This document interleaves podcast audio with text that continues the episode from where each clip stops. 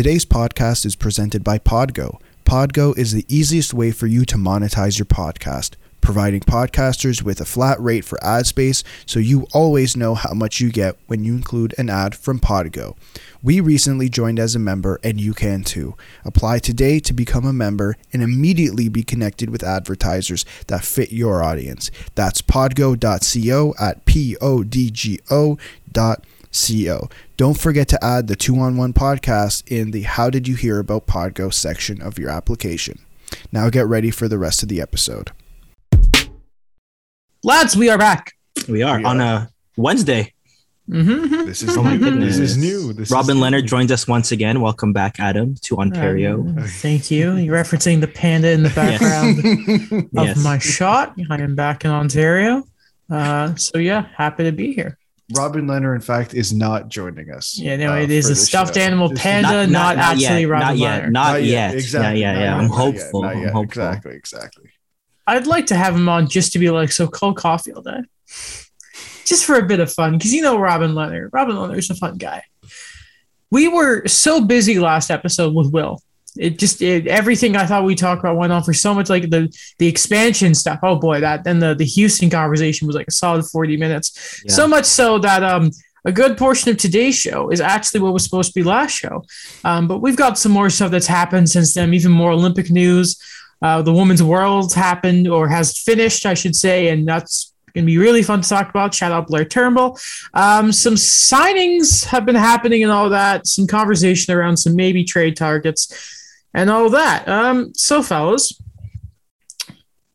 I guess we should probably mention that I, I just think it's, it's been a really great summer for Canadian athletes, especially the women. Going back to the Olympics, along the way of getting that gold medal, beating Megan Rapinoe in the States. Always a great feeling. Um, beating the States, not just, I know people don't like Megan Rapinoe for whatever reason, but just, you know, beating the States is such a great feeling. Um, especially how, how upset she was about it. Oh, it was great. Uh, and then it continues last night uh, in the Women's World Championships, down 2 nothing after the first period. Marie-Philip Poulin in overtime. Who else? But Captain Canada, two golden goals in her career, three total gold medals. She's gotten the game winner for every single one of them. And what a perfect shot it was. What was the call? She knows she scored. Freaking what a game.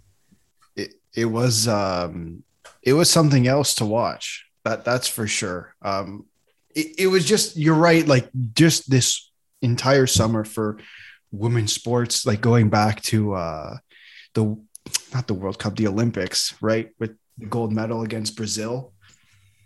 That was the the shootout. It just something else. And they actually got, I'm pretty sure they got like the majority of of Canada's first medals Yeah, they um, did. in, in the Olympics. But with the hockey game, it was just the U when Canada and the US play, especially the woman, there's there's something I don't know what the word is. There's just this there's this extra oomph. You know how we talk about that extra oomph with with players? They, they all have it. They all have it when they play against each other. It it's it's it's incredible to watch. yeah, Um, I um, think you wait, just quick, just quickly. I think you meant Sweden. That's who they beat in in Sweden. the. Sorry, Yeah, Sweden. Yeah. I you thought, the, you thought of the yellow flag. I I don't know why I thought Brazil. Sorry. That's okay. Um, yeah, for me, that was a very intense game. So the way I kind of felt it was the back and forth after it became 2 2, but the amount of penalties Canada took, like in the second and going towards the third, that just made me really nervous. But the last ten minutes of the third were were very stressful.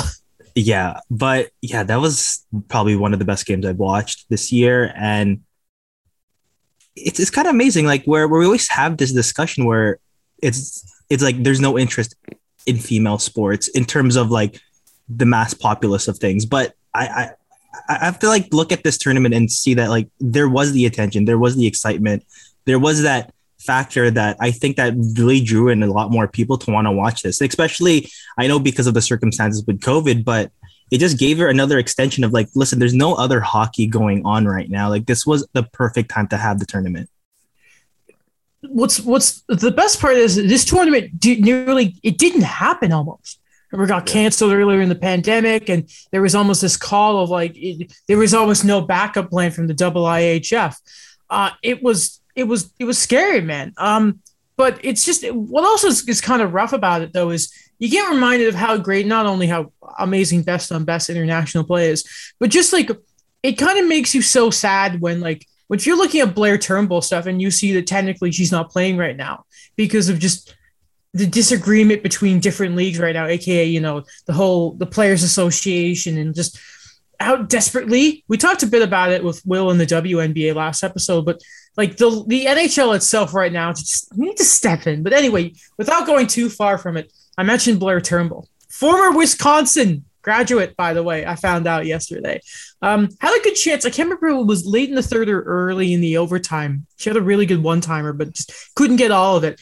However, I think what might be one of the best moments in Canadian hockey history gets her medal when she's on the stretcher because she hurts herself in the midst of the celebration. By the way, I, I'm surprised injuries in the celebrations don't happen more often, but just the way they bring her out was like there she is. She has the medal. She's going to the rest of the players like i don't know what's going on here.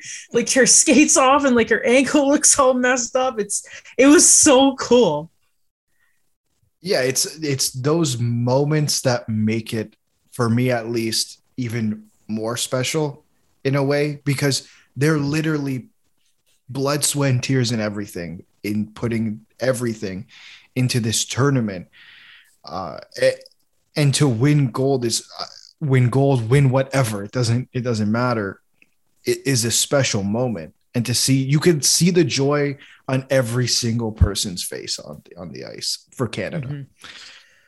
Mm-hmm. For Canada. Yeah, the emphasis yeah, for Canada. I just, yeah, Canada. I, because, yeah, mean, I just, I, I just, I, I thought I should add that.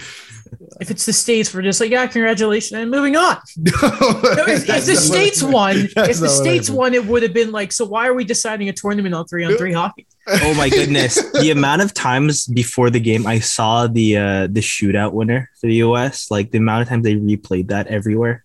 Wait what the oh yeah. On um shannon Szabados, like when yeah, she like when yeah. she bit on the deke well it's been going back i think ever since the world junior one the um the troy terry goal since that then the szabados incident like since then it's always been this like why are we not just deciding this and just why don't we just go continuous five on five overtime, first goal, sudden death? Like, you know, we should just do it. It's kind of like watching soccer. The hockey part of me is always like, why are we finally like doing this in penalty kicks? I just I don't like it. But I mean, again, Canada won, so we're like, okay, good. Doesn't matter. Yeah, exactly. Unless it affects you, it doesn't matter. That's the I mean, mentality in sports. Yes, I saw the tweet saying this is dumb unless Canada wins, and they delete the tweet. And guess what? The tweets are still up. So um, it's good. It's very good. By the way, Blayre Turnbull uh, is we're naming the episode after her yes. because my my goodness, hockey lore. Uh, I love it so much. Also, uh, in four months or five months, Olympics. So it, this will be remembered. Good. Which is exactly what we want, right? We want the momentum going. Right. Exactly. Yeah. I mean, you know, you, they didn't learn enough from the um from like what was it the four or five nothing crashing the Americans had in the the prelims. Didn't show up. Didn't want it hard enough in the gold medal. Maybe they're giving them a better shot at the Olympics, but I doubt it because you know well, I'm setting we'll, myself up here. But it's okay. we know they will be there. Right? Yep. So well, I think I think Marie-Philip Poulin said in her post game like, listen, the the big one's still coming up. Right. This was like the preliminary tournament, I guess, in their eyes. I mean, a win's a win, but it's the Olympics. That's the biggest stage of them all. Honestly, the women on the international stage, like we talk about the golden goal, obviously, but like th- the American Canadian games are honestly legendary. Like every time they play, it's uh, it's it's awesome. Yeah, sorry, yeah, the yeah, it's every every time they play, it's sensational. Um, you know, because they don't go silly and try and put you know Justin Abdelkader on their teams for World Cups of hockey. My goodness. Uh, where's Phil Kessel um, at home? Oof. Um, but I just just before we wrap this part up, unless yep. there was more to say, but I just I think it's important. You brought it up earlier, and the same discussion was had after Canada won um, gold in soccer. That they're like, I hope watching this and the reaction on social media and you know just all, all that stuff and what's been said about this team like it, it brings the PA and this NWHL closer together in terms of trying to figure out what they're going to do. And i hope at the same time it brings it, it wants the nhl should get involved like i hope it, that's what it that's what happens it's funny I, you should mention that alex Mm. because per Annalie Kaplan on Twitter, uh, this is from the 29th of August, September 1st. Isn't that wild? School next week. Mhm. It's been a moving target, but all signs point towards a decision next week on whether NHL players are going to the 2022 Beijing Olympics or not. Sources um, I've talked to suggest an agreement between the NHL, NHLPA, the IIHF, and the Olympic Committee is close, just down to some final items. Um, and the NHL has plans for the All Star game in Las Vegas either way. Doop de doop. The NHL players are going to the Olympics. They'll um, ke- uh, they'll keep already released schedules with the 14 sorry 16 day Olympic break, and players will fly to Beijing on Sunday from Vegas. If NHL players aren't going, new schedules will be released. So as of now, the points are everything is pointing towards NHL players going to the Olympics, which is uh, again just who doesn't want them at the Olympics? Can who doesn't just- want the NHL players there? can i just say how happy i am to be wrong Yeah. like we were Sure. doubtful for a while. I mean, I, with that with cause. yeah no no of, with cause but like there's things that you you don't want to be wrong about and there's things you want to be wrong about and this is one of the things i want to be wrong about i'll put it in that category I was like in a gray zone with this. Just I didn't want to deny nor confirm my excitement of what was going to happen. So I'm just okay. Whatever happens, happens. And I, don't know. Now we could. Uh, now I'm pretty happy that we could rehash and look back on our lists when the NHL season starts and just like kind of, kind of look at okay what stacks against uh, what a potential team would look like and what our predictions were. Yeah, I, I don't know if Dano's going to make it, but you know, I'll, Never give I'll up. hold on to hope. Remember, Patrick Sharp and Chris Kunitz made the Olympic team. Yeah, well, you know, there were certain people that are going to be rooting for Zach Hyman to get on there. So, He's Uh, our Ken- generation's Brendan Morrow. I mean, Ken I'm just- Holland's a hockey Canada guy. Well, I think Connor McDavid does the Sidney Crosby thing where it's like he has to have the line mate, like he has to have the Chris Kunitz on on the Well, I mean, team. no offense, but like, you know, like, who's the best? Who honestly was like, is Guentzel Crosby's best ever line mate? Because like, I, I don't think to this point, like McDavid's had like, no offense to Josh Archibald, he's not Kunitz or Dupuis, right? Mm. Are we like, No. yeah. no You know. Okay, the good thing though is in the 40 goal year. projected lines this year that I saw for the Oilers. I know we're gonna go back to the Olympics, but the projected lines I saw where Yeah. finally Josh Archibald is either an extra or he's on the fourth line. So, you know, there is Okay. some some degree to, of depth That- there. You know, you know that that's really nice i guess but uh you let call, come back to me 20 games into the season and uh, let me know where josh archibald's been playing you know, looking at like Olympic rosters, like the debate is already started when it comes to like extra defensemen. Like there was a poll about like who was it? It was would you rather Pelech, Rielly, Chabot, and I can't remember the fourth defenseman. And it, the, the the snub list, I mean, it's gonna be because because it's been so long since we had an actual like legit Olympic roster. I don't think we've really seen how just visceral it can get, especially because if you have a guy like Morgan Rielly there, all of a sudden you can drag in the Leafs fans into the argument, and that's what's going to make it so much fun. And then what about oh Darnell Nurse was the first one, Yes. and then you get into a debate: is it Nurse or Rielly? And then you have the Oilers coming, in, and it's going to be so much fun. Um, oh, I and, don't know. and then you have ooh. Alex arguing for Justin Hall on the right side. I know, yeah. Exactly. that's when the argument gets there. That's Yeah, what i'll be arguing Well, wait, uh, let's let's talk about this. yes let's Like, who's the more complete defenseman, uh, Jake Muzzin or Morgan Rielly? jake muzzin Why Jake does Muzzin. Muzzin not get enough love? He, he didn't he wasn't he on Team Canada for the World Cup? Or yeah, he was for a cup of hockey. Yeah, Yeah, for because he plays with Dow. He played with Doughty. he played like, Like- what like- two games, I think.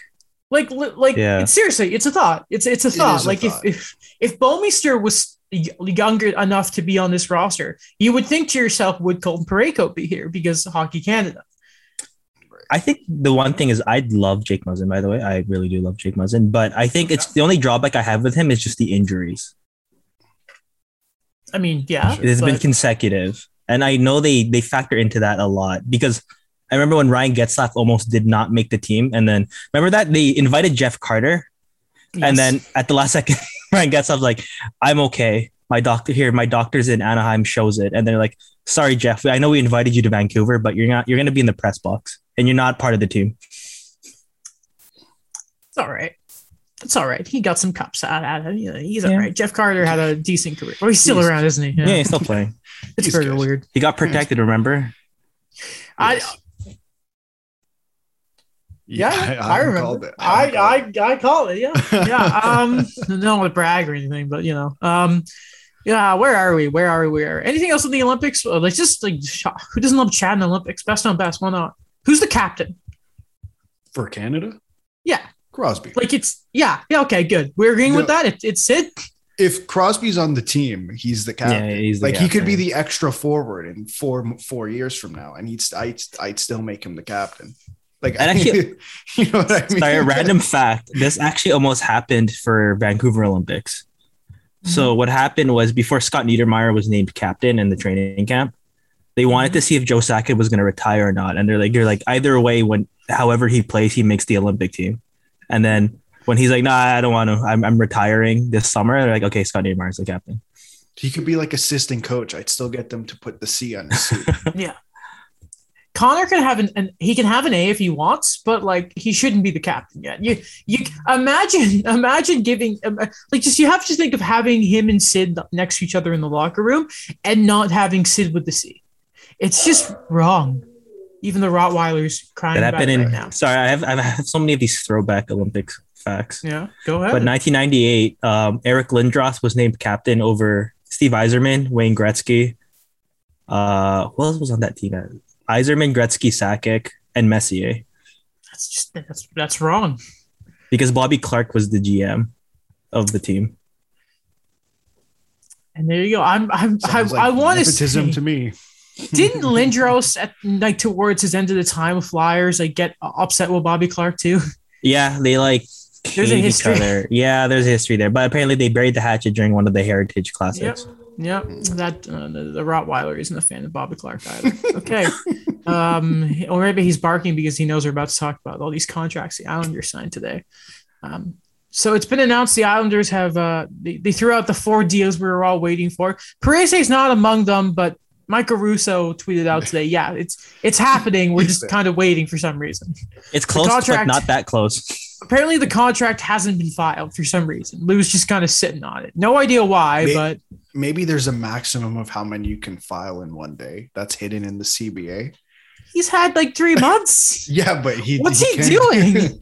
so I, I, it- it's an interesting thing. Um, I, it- apparently he's really big on taking as much time as possible. Like this is a thing he does. Um, I heard the theory that he was trying to make moves and he didn't want to know. He didn't want other teams to know what his cap situation was. So Oh, he just didn't file didn't file the moves. Because You know, remember they were in on Tarasenko, right? That Yeah. was the, that Yeah. was the theory. Yeah. Lou That's being Lou. Because I remember uh, there are a lot of insiders before people who worked with him that this is what this is according to a Michael Russo article, by the way, that he just if something leaks, he pulls out of the deals right away. Well, that that happened two years ago, right? that happened with Prize. That also happened with um a f- like quite a while ago when I think Patrik Elias signed like he he he wanted more money or something, and then he was gonna sign his qual. He was gonna be as a restricted free agent. He was gonna sign with the Rangers, but then when it leaked, then like it was this whole thing where like Lou was like he was gonna match it, but then he was not gonna match it, and then afterwards they decided to go back to New Jersey. I don't know. It's the Lou Lamoriello powers. Um, if Schneider had leaked before the draft, that was going to get pulled too. Um, just the, the that, that guy has something on, on some people. Anyway, though, looking at the contracts they announced today, um, one's a good contract, two are pretty bad, and one's debatable. And one you can probably guess. So you put it in the doc, and I saw it. I'm like, okay, it was. I'm like, I, I I'm very curious to see which ones you think, which ones you put into what category.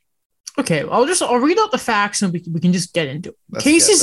Cizikas at the Yeah. age of 30 gets a six year deal. No. I mean, guy- like, yeah. okay, listen. So what's funny about Casey Cizikas is he is this is no, this is gonna sound really dumb, but he's like an amazing bottom six player, apparently. Like we we've seen that with the identity line, and even his war numbers are really, really good. It's for what he does. It's but it's just six years, 30 years old. The AAV is $2.5 million, 15 million total. Okay. So that A lot of money. okay. All right. A lot of term, I think. Term. Yeah, I'm, I'm Like, on are- cap friendly right now, and like the term that he's giving out to all of the Islanders players Oh. is insane. Well, just- How we're- so? we're How do you we're getting uh, there. how do you want to do this? You want to go deal by deal? we could just i mean yeah it's sure i mean Okay. yeah what what Instead more of coming what do you want to say back to about it. Cizikas No, 'cause- because this is just a I just I think it's the term. I don't know if the if I have if it was like cut in half.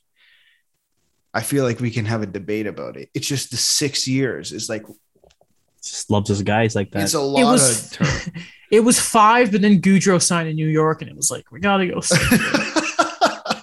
Two things, by the way. I apologize if you hear an ice cream truck approaching. That's okay. Daniel Um, my dogs have barked like seven times already Okay. it's fine Second thing is, it. is, yeah, you hear it. Second thing is, um, I remember Lou Lamoriello talked about this when he was in New Jersey. I was just wait for it to pass by.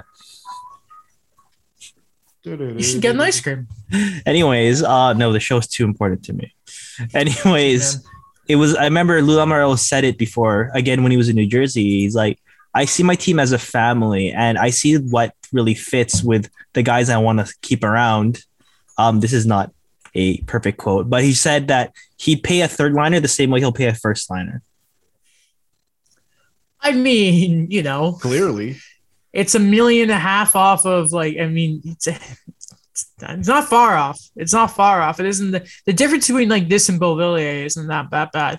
Uh but like the, the next one that's a bit like okay Ilya Sorokin signs a deal it's 12 million dollars for three years the, the AAV is 4 million he's played 22 regular season games in his career 918 save percentage pretty good uh 922 and seven playoff games uh, a lot of money for someone with minimal NHL experience. Shut up about the KHL doesn't count. Um, Why not though? It has to Mikko count for something. Okay, Mikko. Yeah, but he came when he was 32 years old, 32, 33 years old. Ilya Sorokin is 26. He's been playing in the KHL since You're saying Yaroslav 2013. Askarov 'Cause- is not getting the experience he needs? because you know what it is with with with with Sorokin is that I look at any Islanders goalie and I'm like, I don't care who's in net as long as they're not, you know, I don't know, uh, end of his career, Cory Schneider. Oh yeah. you can throw almost any goalie. What's weird is this is Sorokin's second deal, and he's Yeah. getting four. Like we talked about, like the sort of the, it's the Shesterkin deal was weird. This one, it, it's too now. This now Sorokin's a few years older than Shesterkin. It's just a, it's just I just don't get why you had to give him four million dollars. Maybe because they know Especially 'cause- something with Varl- Varlamov. I don't know. Maybe maybe maybe we don't know something of that because that guy's 33. Yeah, fair enough. Well, I mean, you Yeah. have to look at. I mean, this is my guess is how the agent walked into the the negotiations and said, "Well, look at all the other contracts that just got handed out." Like, I bet he looked called Lou and said, "Hey, Igor Shesterkin, who how many games has Igor Shesterkin played? It's not a lot more. Not a lot more, right? And he just got. I'm looking looking for it right now. He got more than that, Mhm. but he still got a boatload of money. Yeah. That's that's the second arg- deal of goalies. Yeah. Right. Like, right. Like, that's the argument. Even Carter Hart got three years at whatever. and Carter Hart did not have a fantastic season. Whereas Ilya Sorokin, on the other hand, had a had a decent season. Yes, okay, it was 22 games. Yeah, I, yes, but it was still a decent season. is his agent Dan Milstein? So he, here's how the negotiation went. No, I don't, but I'm Oh, just guessing okay. because he's Ah. Russian. Um, I that's not racist. That's like go look at Milstein's It's- clients. They're like all Russian. Uh, it- So so what's kind of funny that uh, I'm kind of like I'm imagining is his agent actually isn't. Who is it? Do you have it up? Who is his agent? It's Dan Milstein. It's Dan Milstein. or or or his agent is uh, Vin Diesel, and he walked in. He's like, "Lou, you said we're a family, right?" Oh my That's- god. I was thinking that exact thing. I was thinking that exact thing. So you're giving me you're giving me four million, man. But it's just like whatever. You can give him just give him what it's any goalie with the Islanders. Like who cares? Like they put a better than league average goaltending anyone. Again, I, I could be a Vezina finalist with them. That's just uh, that's what I believe. But like whatever. It's I'm- it's better than like Raanta or Anderson. Less Right. risk. Um, Yeah. I, I'm just scrolling through Dan Milstein's clients. I'm pretty sure all of them are Russian. Yeah. He knows He's the market. Russian guy. And all of them. I'm pretty All sure they them. also just tried kicking him out of signing, um, of bringing on KHL players to his agency. I, I think we talked about it on the podcast because he was taking all his KHL players and bringing them to the A- NHL, and the KHL was not a fan of that. Sucks. yeah, It really sucks. Is is is um question is Kaprizov one of his clients? no. Oh, really? Okay. Oh. I was gonna say maybe No. Kaprizov right now is how mad. Man, imagine if you're Milstein and you were Kaprizov's agent, and it was just like going back between the KHL. Oh, oh hello over there, Minnesota. How are you?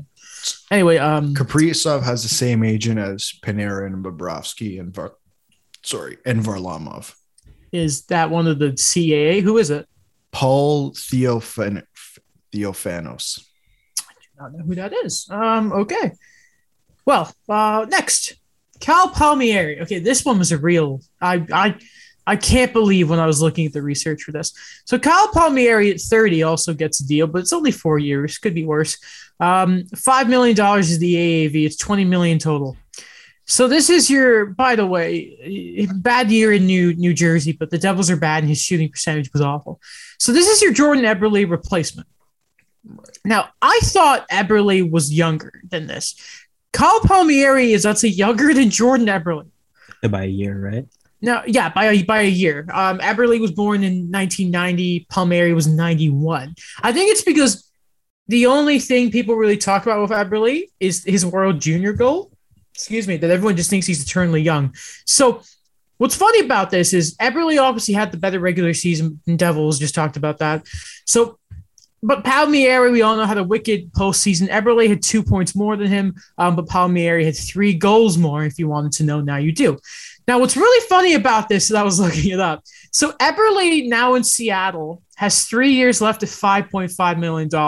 So Palmieri is cheaper. And technically, being a year younger with four years, it's basically a wash of having Eberle. I just thought that was really weird. So, like, I went in thinking like the Palmieri deal was just a mess, but it's basically Jordan Eberle. Right. So, So I, is this I in have your- no is idea. this- Is this in your like debatable category? So like Cizikas is just bad because Bad. the term is just way too much, and like Yeah. that whole line is known for hitting people. You're gonna be bad. Shesterkin, I'm like whatever, like it's a Yeah. like whatever, like and Palmieri's like I guess I'm wrong about it. Like I, I convinced myself more and more reading because I'm just bewildered at the fact that Palmieri is younger than Jordan Eberle. Yeah. It's really weird. okay. And we have one more, right? So, a national hero, Anthony Beauvillier signs a three-year deal. It's four million dollars plus some change per AAV. Now, I don't know if you guys remember this. I was recently reminded of this. Actually, do you guys remember when Anthony Beauvillier randomly tweeted at Anna Kendrick saying hi? Oh Yes, yeah, I yeah. Yes, I do. And and from there, this is an article from Russian Machine Never Breaks. Some of the replies, if you remember from this, from people. Hi Tony, thanks for buying me that donut at Tim Hortons the other day, and then holding the door for my grandma, and then shoveling the snow in front of her so she didn't get her feet wet, then replacing the snow after so people don't lose their jobs.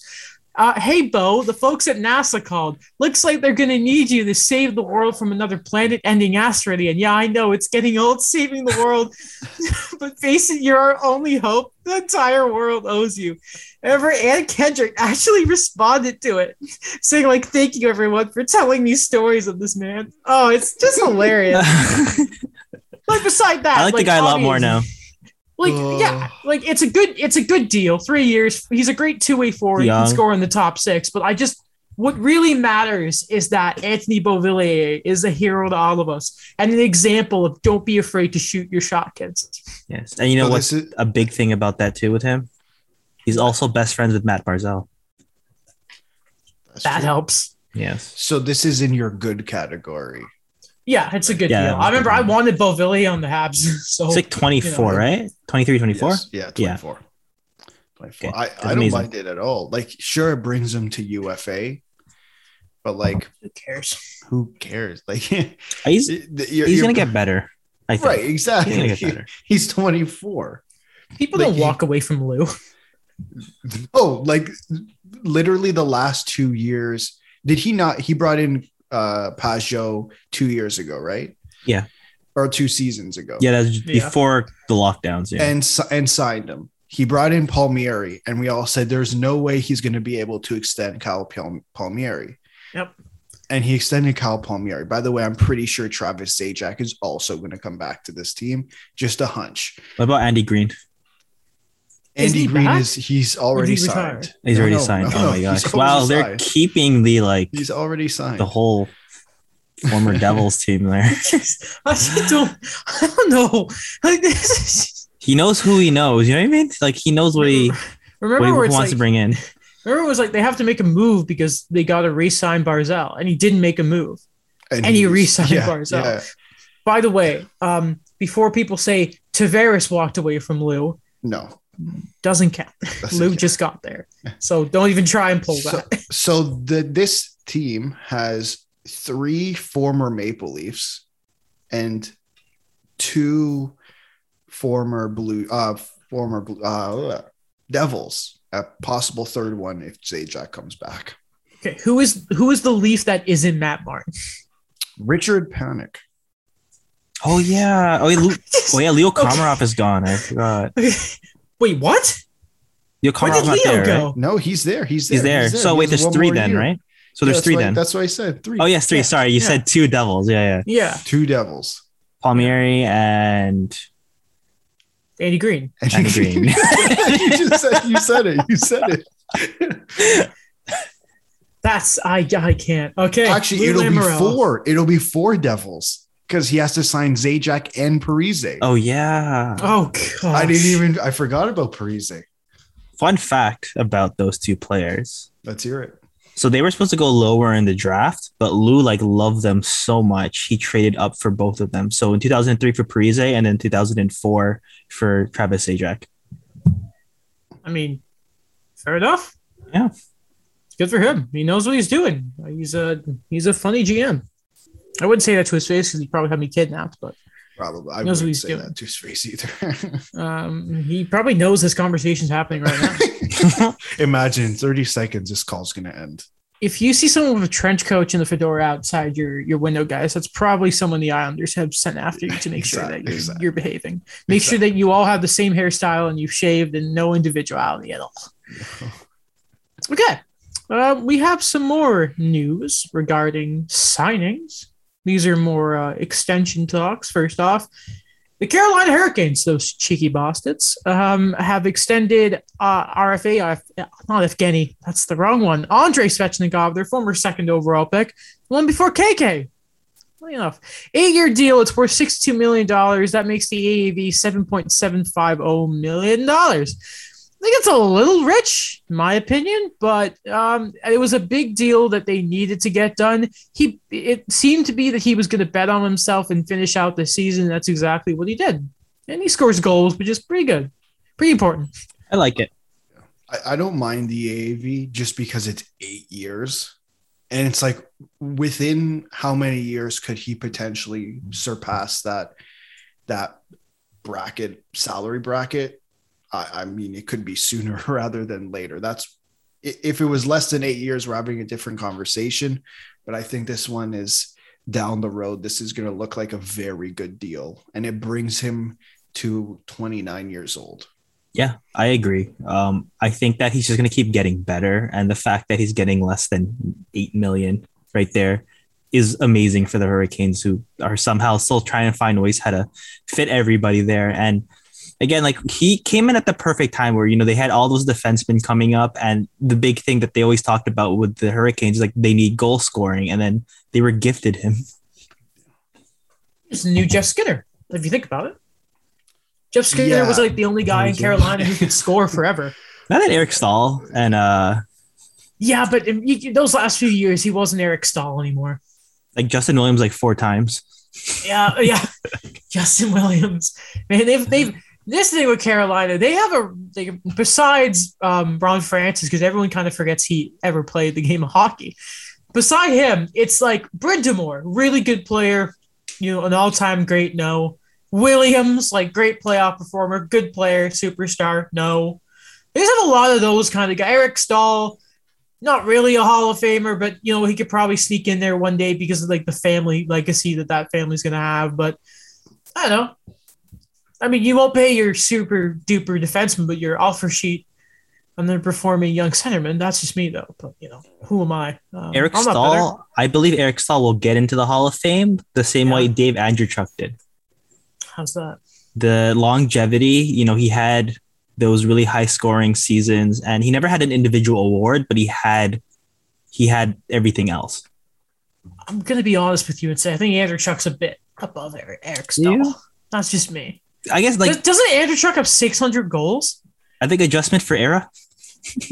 No, that No, doesn't. okay. I don't. They played together, didn't they? Not maybe not the same team, but there were there must have been maybe some overlap, a year or two, maybe. Oh, like by one year, because Andreychuk played one more year before he retired after the Yeah, cup. none of this era. No, no, that doesn't count. No, He Dave Andreychuk had 640 goals. Well, yeah, that, that's six hundred to get you in the Hall of Fame alone. Six hundred goals. Oh, that's wicked. Uh, seven hundred's pretty good. Eight hundred. See if someone gets there sometime soon. Alex Ovechkin. Um, but yeah, Svechnikov. All right. Um, I think while we're here, we should quickly take a little pit stop about the uh, RF, the uh, offer sheet. You think you're cool with that, guys? Quickly. Offer sheet Um, watch. Yeah. So I think they the Habs have till Saturday.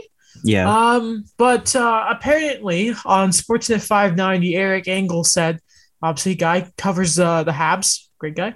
Right now, I think, quote, right now, I think the most likely scenario is they're going, that's being the Habs, are going to let him walk, being Kotkaniemi, and uh, replace him via trade. I do happen to believe they have identified a primary target here, and it is Christian Dvorak out of Arizona. Confirmed. Marc Bergevin listens to the Two on One podcast. I'm just gonna say it right now. Give me it up. Give me Christian Dvorak. I'm the former London Knight, former teammate of Mitch Marner. I saw And people Max- saying, "Hey," no, and Domi, yeah, right. And Max yeah. Domi, yeah. yeah. I saw people saying, "Hey, the Leafs should go get Christian Dvorak." I was Put like, him where? How does, I how does said- that work? And I said, with what money? And I said, "How about how about this? When the Habs get him, you can have him, but I want Austin Matthews the other way." And then you would say, "No, that's Mm. silly," and that's what I would say to you, saying the Leafs should get Christian Dvorak. And there we are. Yep. We're at a crossroads. Not to mention, he's like a top six centerman. Like, listen, if if if you wanted that kind of player to be your third line center, then because that's where he's best utilized, then like, you know, it would be Kadri scenario. He's just not in his best position to be used there. Remember Kadri? Great yeah, guy. I do. I remember complaining. He's on your Olympic on team, right? Olymp- yeah, he, Yeah. he, he was on my meme fourth line. It was it was it was Danault because defense bull crap. Um, there was it was Mark Stone because he should have been there, and Kadri because he's difficult to play against. And he would take someone out and we'd be good. Yeah, he'd be suspended for the entirety of the tournament, but that wouldn't affect his NHL stuff, and they would have an extra forward. So if you're gonna do a shutdown line properly, you do it properly. Yeah, exactly. Because like, what do Canada need? More scoring? No, no, they're gonna no. They got plenty no. of scoring. They're like like Nathan MacKinnon could be a third liner. what are we doing? Uh, arguably, the second or third best player in the world could be in the bottom six for Team Canada. Like, can we just have that? You know. Anyway, um, where were we? Svechnikov, or we moved on No, from there? we there? were on the offer sheet. Oh yeah, so that's what's going on. Dvorak looking like he's going to be a hab. That's going to be pretty. That- that'd What's be the package for him, Adam? Uh, a first and a third, obviously. Um, I saw people on Twitter saying that there was this thing of one they they wanted maybe something around the um the Kuemper deal. I had a conversation with someone the other day, and I've completely forgotten the fact that I still thought Kuemper was a member of the Arizona Coyotes for some reason, and that was obviously a first. There was a young prospect. prospect, Conor Timmins, yeah. was Conor Timmins. So if you're Montreal, you're giving them the first and the third, obviously. I don't know who the young player is. Maybe it's more someone more exciting than Gianni Fairbrother, but Yanni Jan Mysak. I wouldn't be surprised. I hope not, but you know, There's a list Captain of, check. There's a list of names to choose from. yeah, there's some good prospects there still. Jesse Ylonen. Yeah, uh, yeah. I mean, hope not, but you know, there's if there's one prospect, aka someone who hasn't played an NHL game, for people who are like, is Caufield? No, shut up. Um, if there's one prospect I don't want them to trade, is Mattias Norlinder. That's a guy I'm really excited to see. Um, anyway, more signing news. This is a big one, and this is one that I'm I'm very worried about this team. That's the Okay. St. Louis Blues. So today they have extended Colton Parayko. He gets a million dollar raise, which is actually kind of interesting. I think if you sign a right-handed defenseman for less than nine million dollars a year in this economy, it's almost a win automatically. Right. Um, yeah, full eight years, he'll be 37 by the time it's up. Oh, the Arizona Coyotes are gonna. Oh, sure, the Houston Coyotes by then are gonna have some great players. Um, so here's what is really worrying me about this contract. Right, I talked to this about with you guys in the uh, in the group chat. Ignore the whole sentence of that structure I just said. I know it was awful. Sorry. Here's how I look at St. Louis right now. They're almost like the new Minnesota in a sense, where they have a bunch of really, really good players, like some Yeah. great players, but they don't have a superstar anymore, right? Yeah. They have a goalie where it's like, like for a That couple years trust. it was like Dubnyk's good, but it's like, do I trust Evan Dubnyk? No. Do I trust Jordan Binnington? Not really. I don't think I did. I don't. Did any of us have him on our Olympic rosters? no. no. Exactly. So Binnington is locked up until the end of time. Uh, he's until 2027. Okay, right? So forward wise, a really underrated long term deal until 2028 is Brayden Schenn, who is already 30 years old. Brandon Saad, they just kind of added for no reason. Fine deal, but it's like, okay, Brandon Saad's around because we couldn't get Gabriel Landeskog. Cool. They didn't need another eight year deal that was going to be awful for the back half of it anyway. And then what really concerns me on defense is they still have three more years of Marco Scandella at $3.2 million. And then they've got three defensemen after this year signed at 6.5 million. Justin Faulk, who was never the best defenseman in Carolina and is the reason they lost Alex Pietrangelo. Torey Krug, who was never the best defenseman in Boston, but a complimentary player.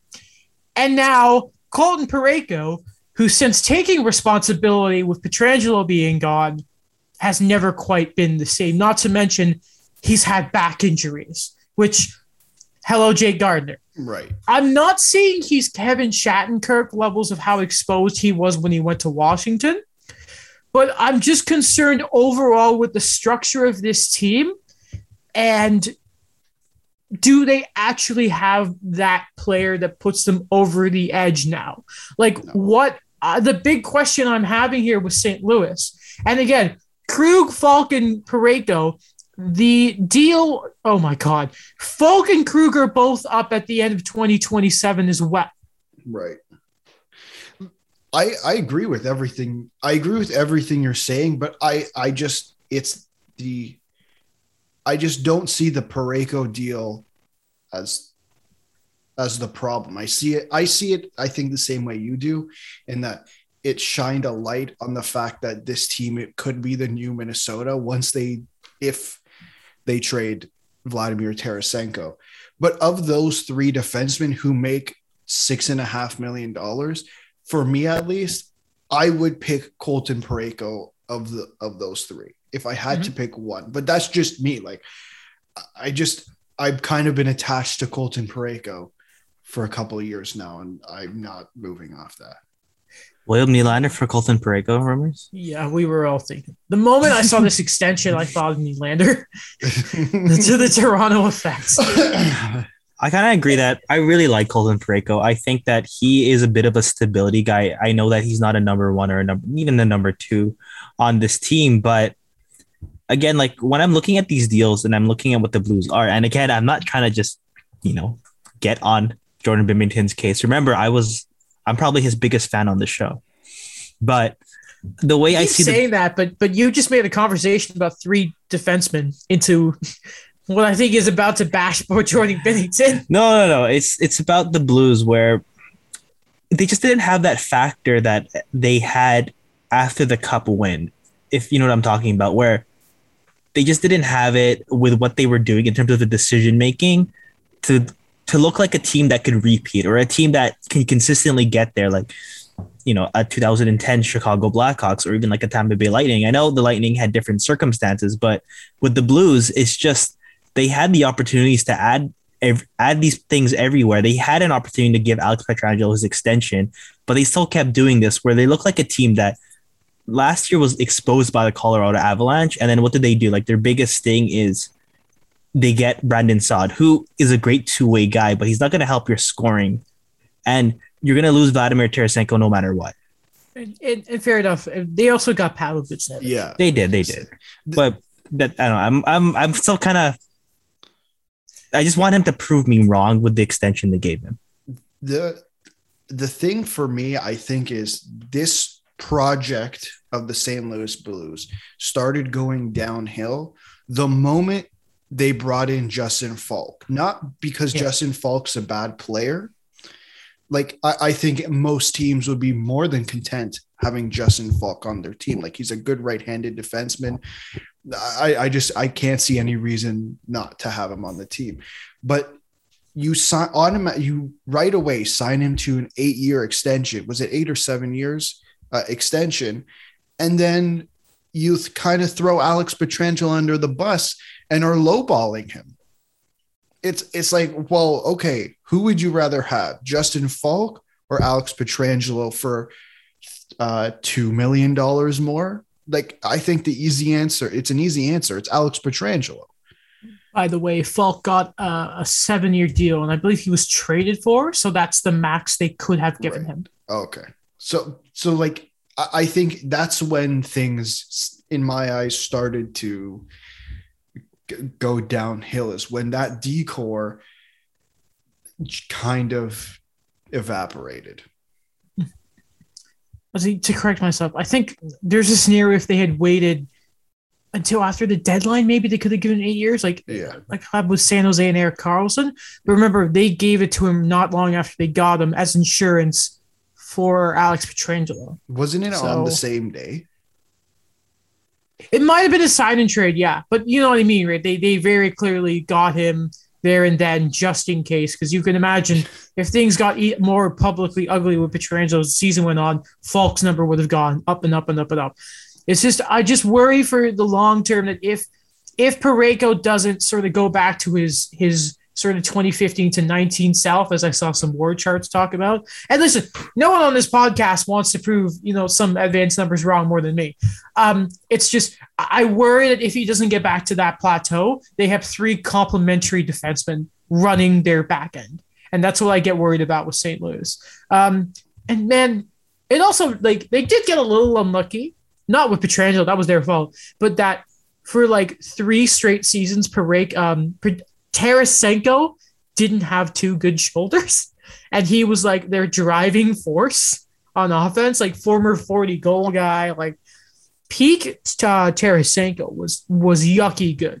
Remember, he was like a 91 in the NHL games. I remember that. He was good. Yeah. Was it the cover? Yeah, he was. A, that got to oh, him. Yeah, no, that, yeah. that got to him. Um, and there it is. There's the transition. Speaking of the covers, for the second time in his career, Austin Matthews is on the cover of the NHL games. Now it's for NHL 22.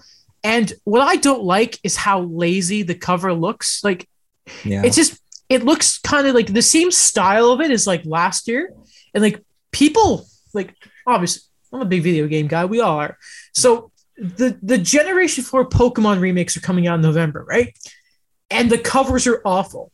If you know like the minimal thing of design, like it's a big deal. Like games get ripped apart for that stuff very easily. And it's like, forget what you think about the cover athlete. We can argue about McDavid versus Matthews all day, and Alex and I can get red in the face about it. Probably. But like, put some effort into the freaking. Not to mention, Matthews looks like a box in it. It's a very awkward and very just like just, it looks like there was no effort put into it. It was just, Just a like photo of him that they. And there it is. Yeah, Someone like for had to say twenty for twenty twenty, I at least I remember. Okay, so I never actually bought the NHL games for a long time until we actually I became friends with you guys. You guys kind of convinced me to get back into it. I'm Sorry Sorry sorry about that. Yeah, no, that's okay. I'm and like sorry. 2020, like I actually liked that one. Like the color palette they had where it was always pink for some reason in everything with that one. And I thought that was cool. And I thought, okay, I got to get this one. And Austin Matthews, like, when's the next time Malif is going to be on the cover? Two years later. Yeah, two years later. Hold on, I'm gonna get the 2021 up so uh, just so we can. But yeah, it's like it's Matthews, but it's like this purplish background, right? yeah, that There it one. is. That's 20, yeah. And then let's just go to the 2021 cover. And there's Ovechkin, and you can kind of see the style of it. You know what I mean? Yeah. And then all of a sudden you go to 2022. And then it's just, it's It's just, the same there's, thing. it's a photo. It's just him walking down the Leafs tunnel with like the title of it. It, it, it's not even a cover. It's just a photo. That's not how this is supposed to work. And there's the concept art. It's like, here's Matthews taping the butt of his stick. Like, what? The saw is more like it almost grabs your eye more. That's out of focus than you know. Uh, yeah, that's true. That's actually That's an eyesore. so ugly. Gary Gould would be You'd mad. Rip this thing apart. Yes, he would be. it's not fantastic. Why is there Fabulous, fabulous. concept art of Jack Hughes? Anyway, but you see what I mean? Like that's just that's that's awful. So which version are you guys getting? Uh, when The X Factor sale, edition? Whatever, whatever, whichever one is on sale. Yeah. Can you describe me? What is the X Factor edition? Like, why is it an know. X Factor? They'll probably give you like the free packs for HUT and then just some random thing from World of CHEL that no one's ever going to use. And, and it's just, it, it's just, uh, it's so disappointing. In GM mode, no matter what, you can't get Mitch Marner off Austin Matthews' line. Like, it's just like that's the feature. That one hurt a little bit. sorry, sorry. That stuff. Otherwise, that they stung. they go back to Zurich for a year and you that lose them. stung. That stung. Um, yeah, sorry. I'm So- what what's worrying about this is so I feel like it's almost like people on Twitter don't know what they're talking about. So everyone everyone was like, "Hey, new engine, right?" So here's the problem: if you don't know a thing or two about EA. Okay, listen. I've been doing a lot of stuff on game engines lately, right? Um, like just like watching a lot of stuff, reading some stuff. For those of you who don't know, a game engine is almost like the foundation upon you build your game, graphics and that. Um, a game doesn't necessarily need a new engine. So, for example, the GTA fran like Rockstar have used the same engine for like more than a decade. Um, like this random ping pong game they had back in the day. Maybe even the Bully series is the same one that GTA 5 and, and Red Dead use. And look how great those games look, right? It just takes developers to con- like continuously sort of update and make that engine more suitable.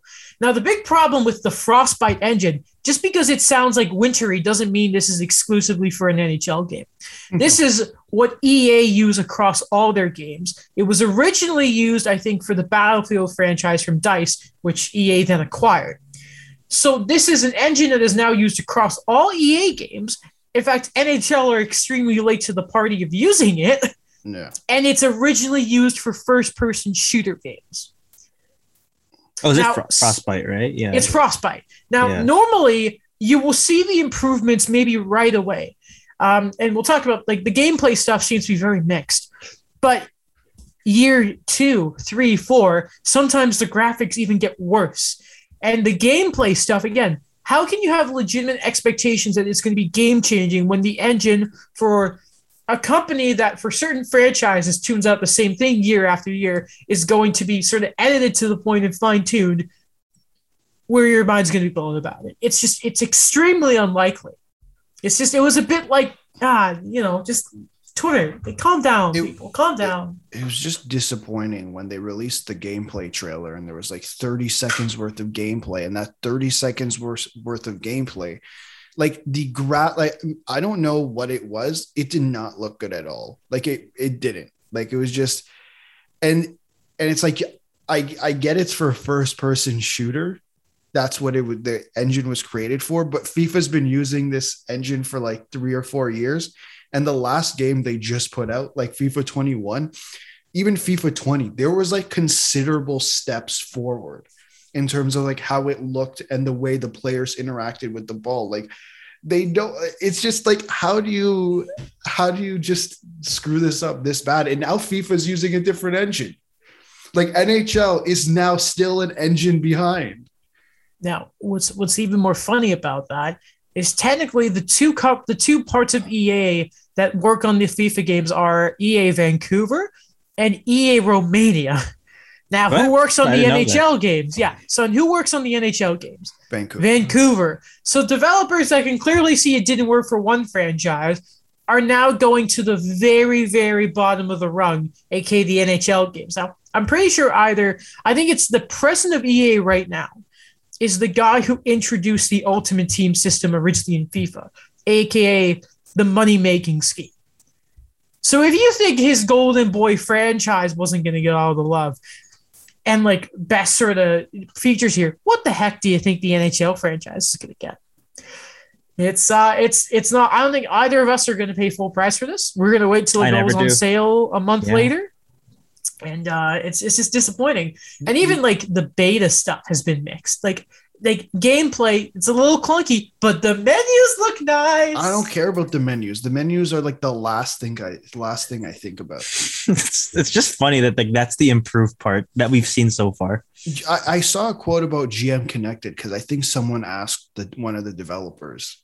It's the guy, I don't remember his name, but it's the guy who always goes around and does interviews around this time of year. I can't remember his name, but they, someone asked him about GM Connected and, he, and they're like, it's in the works or whatever. Like he gave some generic answer. I'm like, it's been in the works It was- since it came out of the game. So what they the, the quote was something along the lines of um, this generation we were focused on adapting to frostbite, paraphrasing obviously.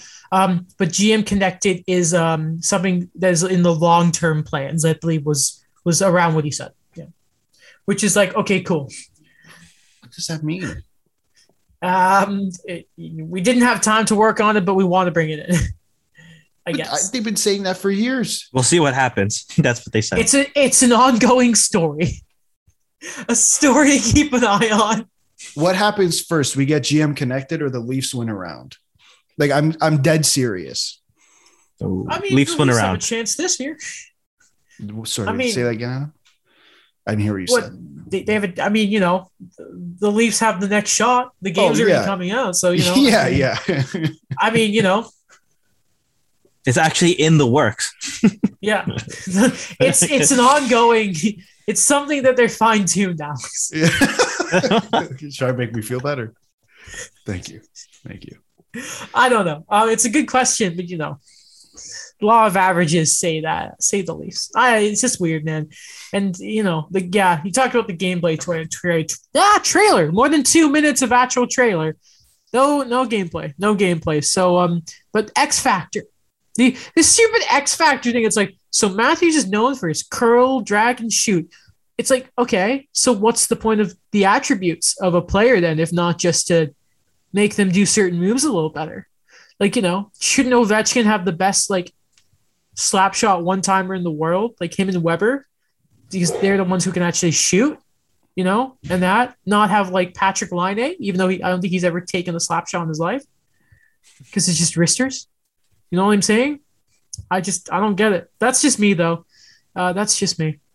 I think that's a lot of people.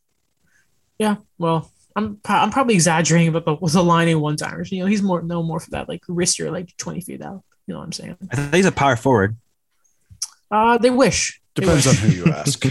I mean, I wouldn't be surprised if they had him classified as one, because you know they seem to hate they're the way it works. Jeff Petry still defensive defenseman, by the way. Timothy Liljegren still an elite potential, by the way. Gotta love that. Jack EA Eichel. legend. Uh, yeah, he's up there with like um, who was it like Alex Sorella, who was always like a, a referee agent you could sign. He turned into like an 84, and he'd be wicked, wicked good. You know who's pretty wicked good though is Jack Eichel. Uh, he switched agents. He's away from Peter Fish in that, and he switched over to CAA specifically with Pat Brisson.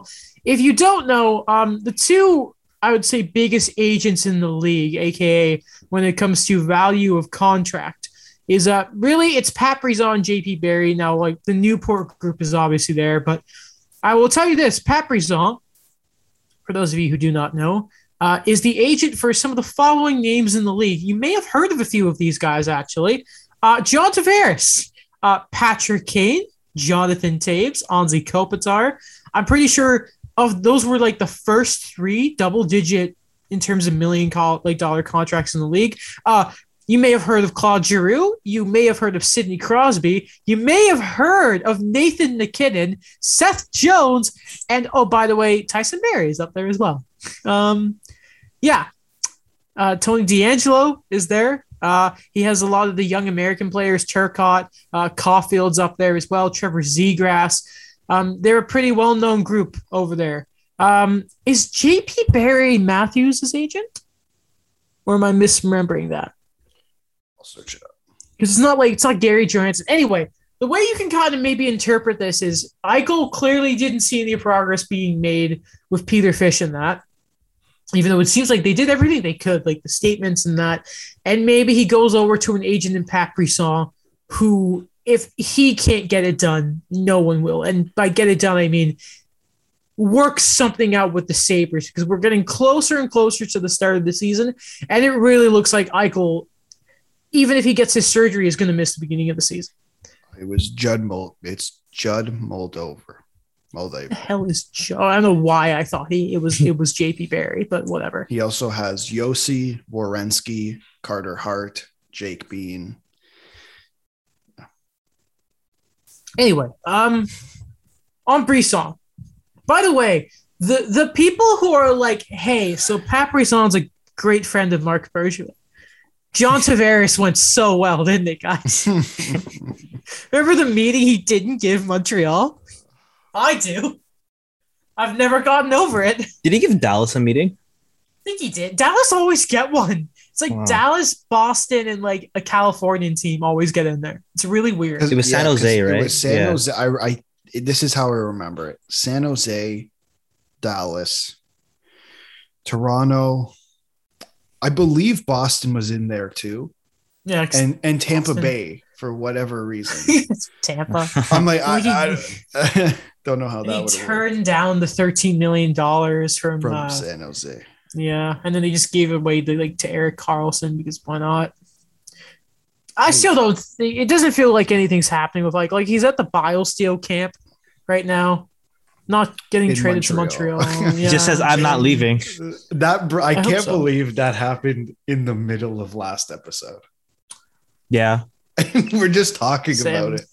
It was just hilarious. And then my voice just gets higher and higher because like, like, Jack oh, Eichel's a hab. We need a Jordan Belfort meme where it's like, I'm not leaving.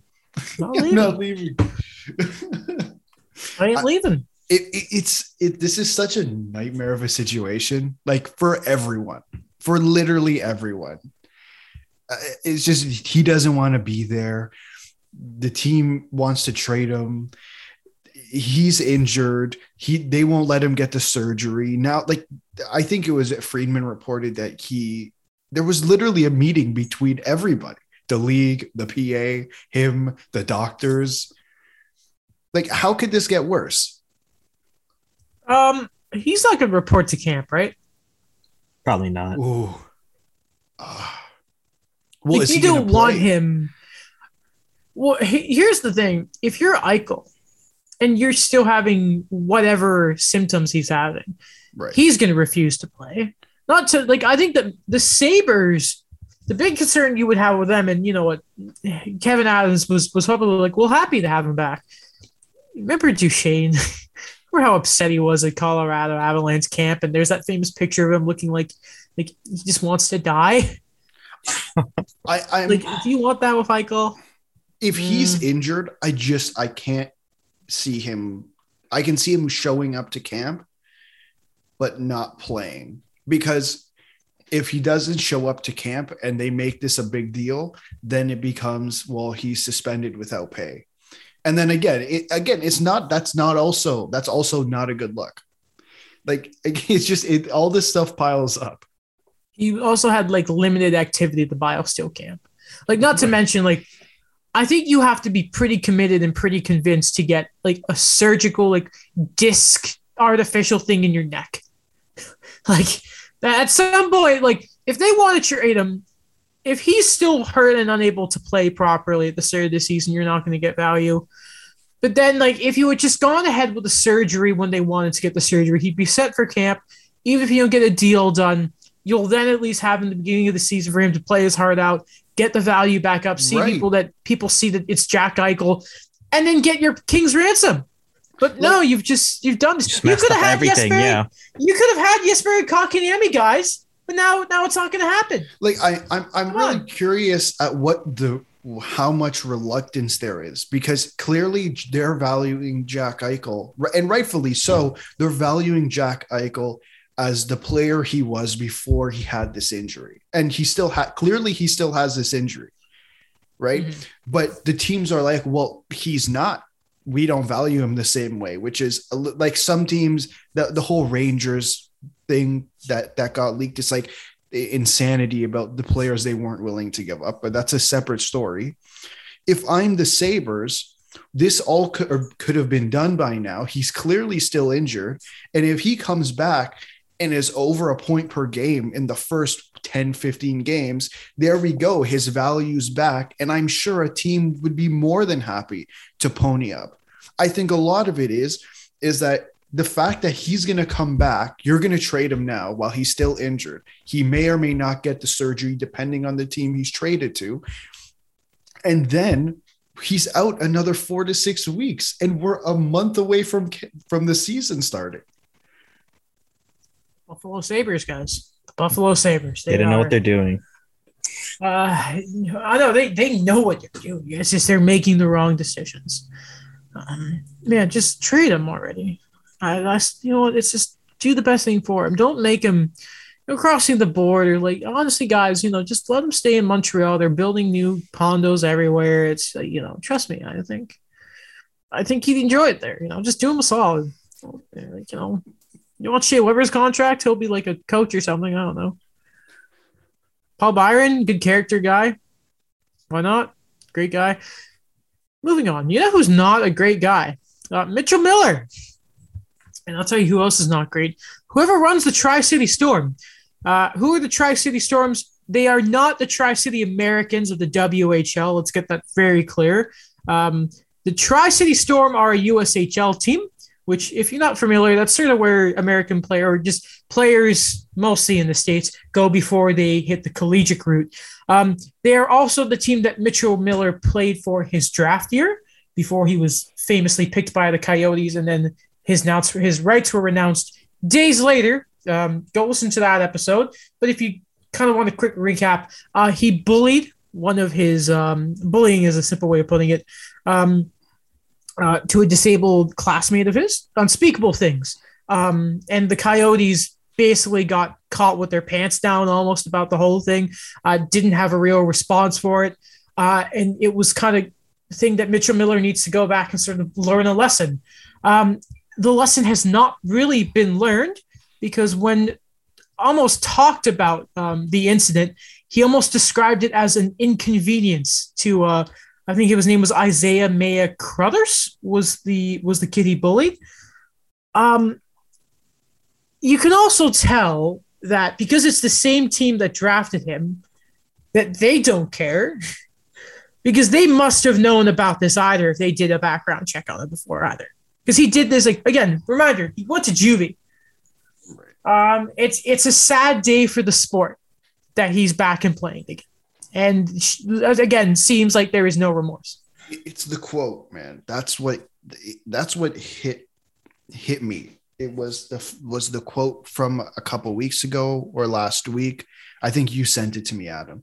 Um, and there's clearly no uh, I I don't know what the word is. It just feels like there's no understanding of the wrongdoing here, or he understands it and doesn't care, which might be even worse than might like honestly is probably worse than not understanding is knowing it and not caring. So that that's what gets me is that he didn't there was it didn't feel like he was remorseful at all like he would didn't feel there was any he was apologetic for what he did. And that's that's the thing is if he came to camp and he's like you know i i i, I called him up. I i called this the um what's his name? Isaiah. And i i apologized to him and i did this and i did that. We're having a completely different conversation but he did it. Mm-hmm. and then he said that.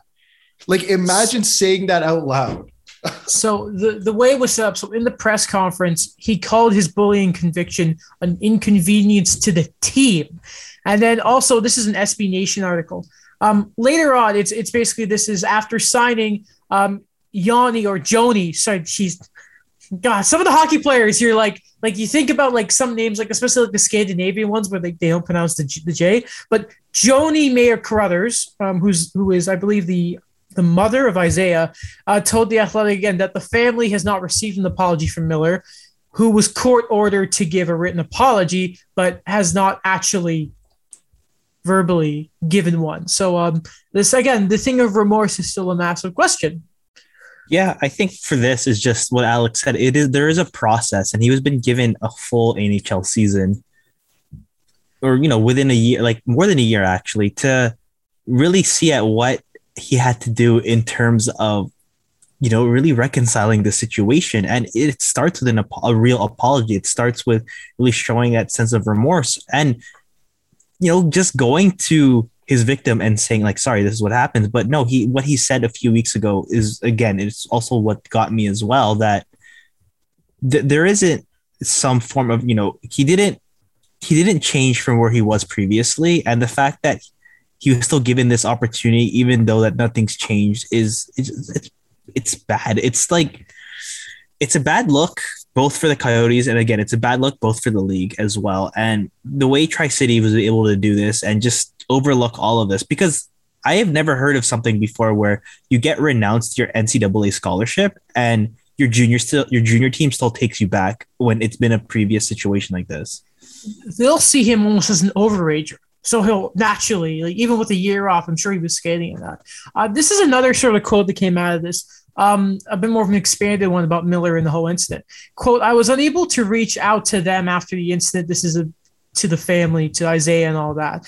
Um, but I think eventually I would definitely reach out and obviously say I'm sorry for all the inconvenience I caused when we were 14 with their family and the child. I mean, every part of that statement is awful. Like not not mentioning the name, the like inconvenience. I would definitely reach out and obviously say. I mean, it it feels almost like it's so juvenile.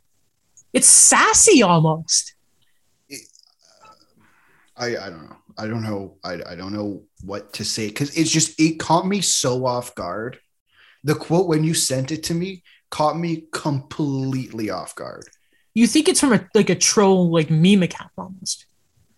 Like it's just like this isn't. I I, I don't know how to it, take in that information because it's been a, what you mean eventually what what does that mean like it's when you were 14 how old is he now 20 21 19 must be 19 max so 20 it's been five years not to mention, you know, Six. after the whole the the hoopla, he's still 19. He'll be 20 in December. Not to mention, with all the hoopla last last year, a year ago for the draft, did you not think? Listen, if there's a time I really have to go all out and really try and apologize and reach out, it would have been the past 12 months. Mm.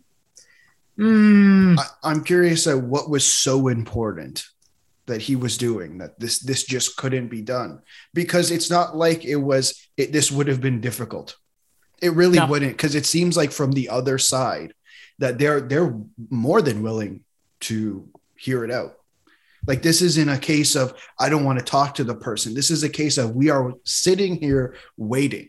Like there's no Yeah. there's no confusion going on here. Like this is very simple what you have to what the bare minimum that you have to do. And and it's been years and let alone the last 12 months you haven't done it. All right. Um, it's it's hard to turn off of this, but um, and again, last thing is if, if you're any USHL team, much less the team that should know him the best, like like the Storm, and knowing that there was no apology and you bring him back, um, like shame on everyone involved. Shame on everyone involved.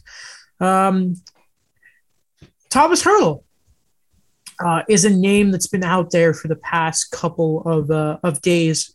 Uh, apparently, this is from Kevin Kurz's article on the Athletic. Uh, paraphrasing quickly here, um, it looks to be that there's a real possibility that um, Thomas Hertl may want out of Arizona. Um, not Arizona, sorry. I don't say. Um, yeah, I mean the mess is all over the place. Um, out of San Jose because he is one of the groups of one of a few players that is not happy with the Evander Kane situation, all that around the room. Again, if you think about it, Thomas Hertl has been around that team for a long time. He's not as young as you think, Thomas Hertl. 27 so- now, right? Yeah, it feels 2012, forever right? now. Yeah. like you know, he he would have been a, like a big part of that, like the real Marleau, Thornton, Prime, Vlasic, um, like Paul Martin days, right? Um, Not the prime minister. no, not the no the the defenseman, the defenseman. Um, now, like, uh, listen, I think everyone got a little excited with this. Uh, he has a year left on this deal, so um, extension talks. You would imagine. It's also said in this Kurz article that he's not being shopped. Uh, Doug Wilson's made that very clear. However, it is more and like there's been stuff coming out about Evander Kane that we purposely not talked about because it, it just there it's starting to come like more of just talking. There's almost this gossipy Yeah. TMZ vibe to it that we're just we we're not no gonna dive in into. talking about it. The only reason we're talking about this is because it, it's it's it's Thomas Hertl may wanting out, and it, it Thomas Hertl is is probably one of the more underappreciated players in this league. His two way game is great. He's really hit his offensive stride the past couple of years. Um, like this is a guy who, honestly, if he got like eight million on the open market, I wouldn't be surprised. And not to mention, when it comes out and the Habs are looking for a centerman, like you knew it was going to blow up, and we kind of had to talk about it. But like, let's be honest here, guys. If you have to choose between losing Thomas Hertl or bringing in Evander Kane, like overall better players, it's Hertl. Like regardless of off ice stuff. Yes. But Yeah. like, I think the bigger thing to say here is the Sharks need to move on from Evander Kane yesterday at this point because now you're starting to lose core players. And he's not a young player, but he's still got a great lot of years left in him. Yeah. And if this sort of bleeding effect to the younger parts of the roster continues, Yeah. like it's it you don't want Evander Kane around William Eklund. No. Absolutely not. No. Two two things. First, I, I don't know how you get rid of Evander Kane. Like no one's trading for that. That's more than clear. That's a The huge way he- buyout. the only way he's leaving is buyout or some type of mutual termination, which I also don't think is going to happen. Because why would he? Why would he terminate the contract? Like I, I, I wouldn't even be surprised if he's playing in October. To be honest, Yeah. but that's, that's a separate discussion. Um, secondly, to me, it, from the way I read the article, to me it sounds more like he has an issue with the way management handled it. And if that's the way he's thinking, is even getting rid of Evander Kane enough? I think so. Because this like is just think about it. It's not this isn't a one year problem, right? This has been the way it seems as this has been he's been an issue for multiple years and they've kind of brushed it aside. Like there was the quote in in um whose article was it? Might have been Kevin Kurz's article, pretty much saying that m- multiple players went to go talk to Doug Wilson about it, and they were just told this is normal. Mhm. So uh, I to think- me, it sounds like it's a bigger issue. Sorry, go ahead. I, I kind of agree with that, Alex. That it is a very big issue right now. And again, we're not going to look into the too many of the details of Evander Kane for this one. But what I am looking at is just, it's just mounting frustration because you're already having core guys not want to be there. But when you look at that core, it's like look what they've been the last two years. It's like there's not really much on the Sharks right now that has shown that they they could be a contender, that they could change, they could turn this around quickly, and like it, it, in such a precarious situation because Thomas Hertl is really the guy that he hasn't signed his long term extension yet. That he he can leave, right? Like he doesn't have like a a Brent Burns or a Vlasic or a Karlsson type of contract. And I could I could see from his perspective with that is that this guy wants to explore now. He wants to kind of see what's out there because he is really in his prime. But again, like if he signs long term with San Jose, like what what will they be able to show in maybe three or five years? Well, a big part also about the Kevin Kurz stuff here is is beside Kane, like obviously Kane's a big like you know you're probably around these guys more than your own family, especially the last year. And you you'd imagine anything with Kane over the last year, especially, would be even even worse because of how close contact it would have been to him. Is is is apparently Hertl's not interested in a rebuild. Um, it, it's really weird. He Kurz's um he he referenced Montreal as an example of the rebuild on the fly. which I thought was kind of funny. Um, but it, it, that's also a big part of trying to keep Hertl. There was a quote from Hertl himself saying, like, I want to stay. It's like my second home. I started playing hockey here. I got 500 games here. San Jose means something to me. If you could build that connection, especially like Thomas Hertl is, I think he's Czech. Yeah. Czech, yes. Well, Thomas, obviously. yeah. Oh, we had this conversation. Like, you need to, like, I don't think like the ship has sailed. But even if it's not the only thing you can do, and like competitiveness is such a thing, and again, the money he could get in the open market, like you're probably fighting an uphill battle. But like, let's be honest, if they find some gambling stuff on Kane, like then you probably have the termination of the contract there. Right. Like yeah, a lot has to happen, but like Kane is the first step. And it's more than just Hertl there. Again, it's it's the whole organization. Like there has to be a boiling point, right? And it being public, I imagine has to put even more pressure. Like again, like like just common sense dictates, and it, it doesn't really help with a lot of GMs. It's like forget like first off, again, ignoring everything but Kane. He's a winger. And you have this like star centerman that's just sitting there like you your franchise goes back how many years if you lose Thomas Hertl? The work they put into that guy too that's not easy to replace. Like San Jose, Doug, Mr. Wilson, sir, please, like, do what you have to do. I'm sure, like, listen, I'm sure they can figure something out at some point. Like, not to mention, you got to imagine maybe at some point there's going to be a team thinking, "Hey, there, I can fix this." Because I mean, I mean, like, let, let's let's be honest here. Uh, the Habs, the, the Habs drafted Mailloux, guys. Like, you know, like, like you know. I know, but this is very like uh, I this Evander Kane stuff is extremely public. Like this is more public than I think any any other incident. And the NHL is f- full of incidences. It's just this one is so public that uh, it, there. I don't. I say this, but I know I'm going to be wrong. I just I can't see a team doing it and Antonio Brown is still playing in the NFL. I'm gonna lie. I'm checking right now on Cap Friendly. Yeah. And an Evander Kane buyout would actually not be that bad. Are the windows done for that though? I think so. Yeah. It will be. Just I don't know. You could tell him for the one year until the summer don't play, and just send him home. suspend him. him. Find a reason to suspend him without pay, and just sort of tell the guys like, "Listen, this is going to be done." Yeah.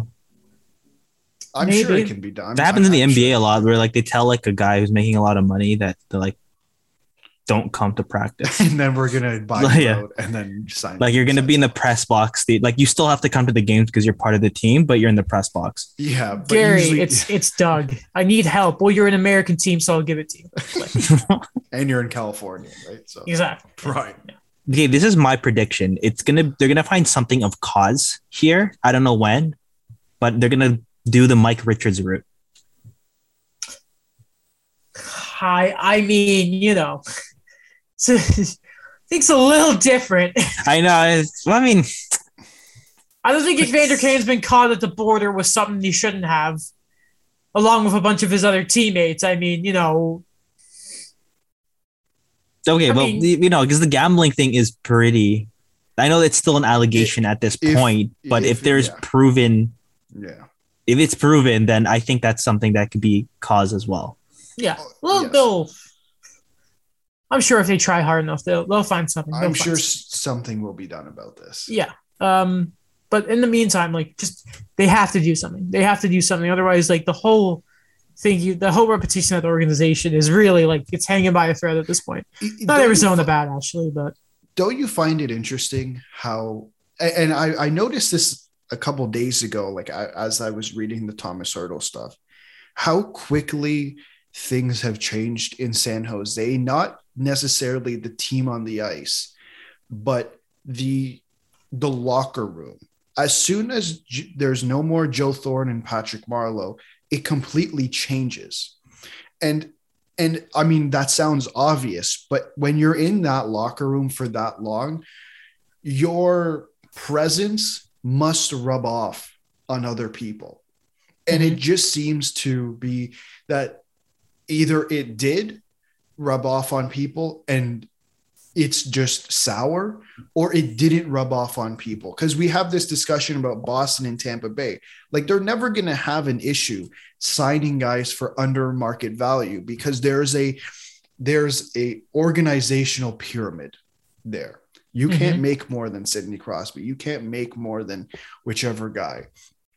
It, it just there's something missing here and I just it's so it's it's weird. It's weird to well, me well, you still think about yeah. Marleau had those couple of years when he was in out, in and out, in and out, in and out. yeah No offense, is is is is Joe Thornton the type of guy who can lead a team on his own?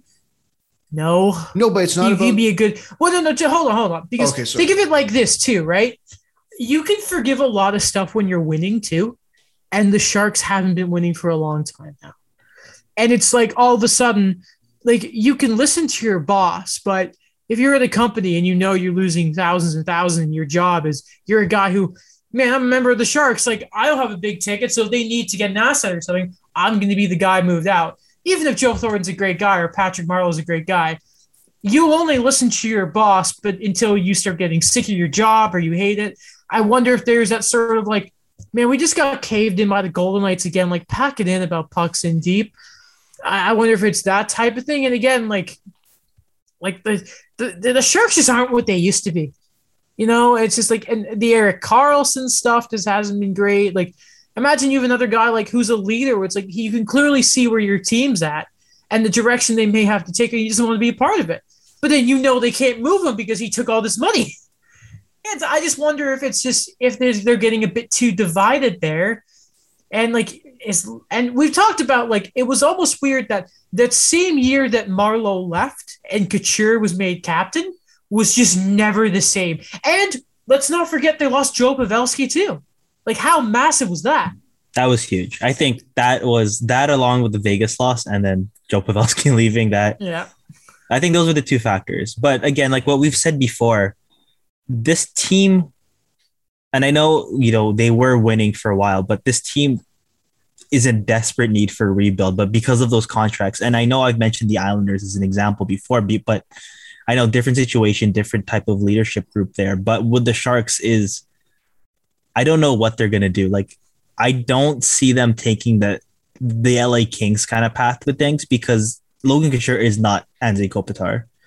And all of the defensemen right now, and I know that they've been good before, but in terms of injury, in terms of age, none of them are Drew Doughty. Kurz did say, by the way, in this thing is like they they they can't look at doing a full rebuild.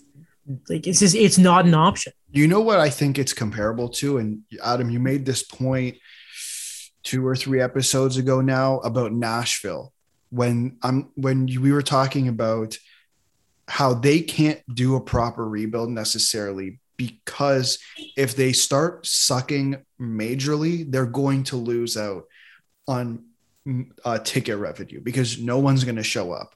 And I think Mhm. that's the case here in San Jose. They can do it in LA because how many tourists go to LA? A bajillion. people from Montreal, people from Toronto, people from New York. They up they there's people who go to LA to watch games, right? So they can do that, but it's not the same in San Jose. No, who's good? I don't know, but I don't know many people going to that that area. So I I wonder if it's a similar situation as you know we can't really rebuild because if we tear this down, we're gonna have zero fans in the stands. Yeah, Mhm. the teal can only go so far. Yeah. Exactly. All right. Um, I think we can put a bow on Kane and all that and San Jose there mess. That's why they were like the second worst team on the front office ranking. Where's their vision, guys? Because I don't know. Um, we have we have gone a little long here. Um, so let's just quickly wrap up with um, Flyers. Kind of skipped over this. Sean Couturier was very very quietly extended, eight years. Uh, kicks in at the start of next season. Obviously, the AAV is just this is a really just good contract. Seven point seven five.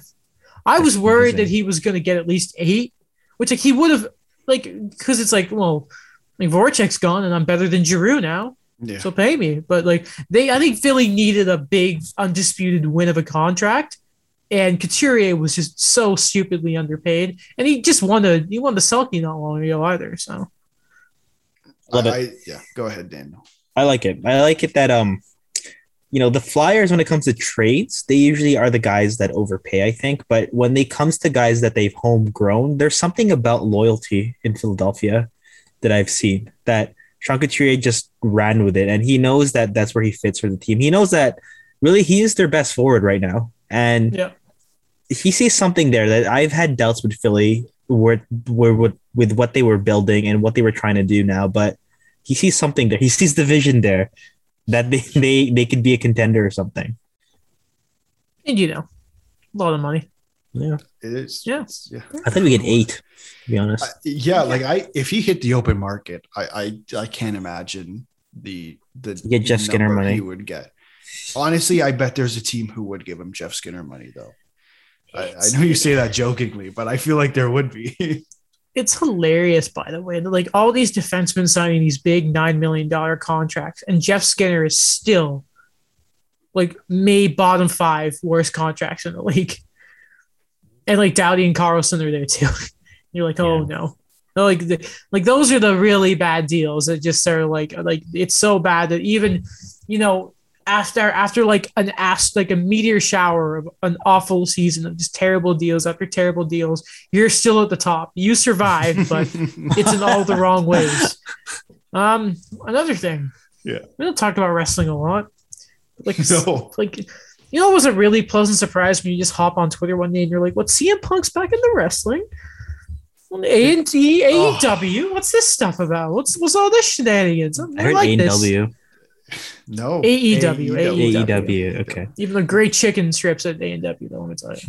they they AEW, not AMW. They are having Yeah. themselves a couple weeks. Uh, I heard there was rumors about CM Punk, but then the fact that he came out was like, oh, it was just incredible. There's been like CM Punk may come back for years, but at this point, it was just like, no, he's not. And like they had cult of personality too, which is like, wait a wait a minute, and it was him, and he was there. He looks great, by the way. He does. He does. He was on 31 Thoughts. I still. Yeah, he we'll was, Get him on the yeah. Two on Bump podcast. Yeah. Yeah, the the We will. first thing Chicago tweeted about that wasn't like, ah, you suck. Wasn't when they tweeted about him. They, but I'm I'm genuinely excited for I don't know whatever reason. Like I honestly stopped watching wrestling once he left. I tried. I really did. I really did. Like just for the fun of it. It, it just got horrible. You do a watch party. fun?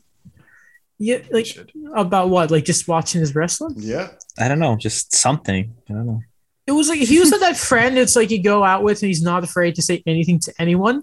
And then it was like he was the champion, I remember, for like ever. It was great. And then like they took it off of him because they were using The Rock and Cena as like a main Oh event. yeah. It's like, what is this about? And he was like having this match with Jericho, and it was like, well, like this is fun. This I don't want to watch like Cena and Rock. And I remember back then it was like Cena saying you left the business, and then all these years later, and it's like, well, John, How the turntables. how fast and. How fast and furious. like legit, one of the like the like, cheesiest movie. Seriously, like oh my god, talk about like talk about you either die here or live like long enough to be a villain. John Cena's the Joker. Like that Oh. was hilarious to see. I'd like to see that. John Cena's the Joker. No, I would not. No, he doesn't have the personality. Well, both. you no, would be Mark, able to see him, right? So Yeah. Oh, my No. Mark Hamill You is would- the only one who would- should get that. he would be the best Joker because you would never be able to see him coming. I, I no. Okay. Um, unfortunately, it, it is a, a sad way to end the show. Um, it's been it's been more than a week on this because it, time doesn't exist anymore. Uh, the past few weeks have been really rough in hockey. Um, s- just at the end of the show, we at least like to say a word on. Um, on unfortunately, it's a few passings. Uh, Ronan Sharma, Caleb Reimer, Parker Magnuson, the trio of teenage hockey players that uh, lost their lives in the high speed car crash. They were all members of the Delta, uh, Delta Hockey Program, or Academy, I should say. Um, to Rod Gilbert, Mr. Ranger, the Rangers' all time leading scorer. Um, a true legend passes away at the age of 80. And uh, the one that's hit home to a lot of people as well, uh, Jimmy Hayes um, passes away at the age of 31, the day after his son's birthday. I'm sure everyone's seen some of the great tributes coming out, um, especially with Hayes. Like I know not everyone loves Barstool, but you know what? They've like Spittin' Chicklets did some great stuff. Even at his service, his brother had a great story that people should go check out. Get some tissues though; it's really sad. Um, Barstool's president even had something to say about it. So um, it's it's just we we we always talk about it, especially like going back to the Walter Gretzky stuff. It's the stuff that you hear about after someone's passing that shows how important they they were to people. And when you see someone like Rachel Doerrie say like Jimmy Hayes, one of the real good guys, um, it's it's harrowing to say the least. Mhm. And um, I think anything to say on that, guys, or it's it's it's a hard way to end the episode, but we were gonna feel we felt bad we didn't mention it with Will. Again, we, we ran out of time in that episode. Um, so we, we felt like we needed to mention it um, before, you know, kind of going forward, really. Daniel. you wanna honestly just like for me is the jimmy hayes one if i'm going to just add one comment to it is it really did kind of hit me in a way because he i know he never played for the leafs but the fact that he was drafted by them he was someone that i really followed in the world juniors and and i followed in the world juniors followed his university before the leafs decided to trade him.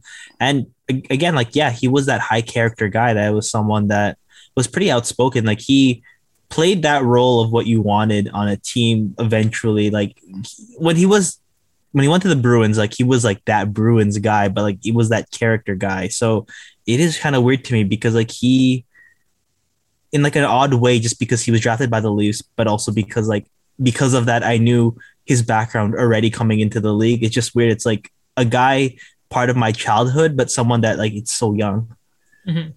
Yeah, it's it's really unfortunate. I mean, all of them, all of them are it's just. There's four of them right there that are so young, especially those teenagers. It's just, it's disappointing. It's disappointing. Yeah. So, if anything, I guess we can say this episode's for all of them. Again, Jimmy Hayes, Rod Gilbert, uh, Ronan Sharma, Caleb Reimer, Parker Magnuson. Um, and again, respects and condolences to the family, all that. Um, and, you know, uh, we'll end it there. Um, no silly outro, no need for that. So, um, we'll see everyone next time.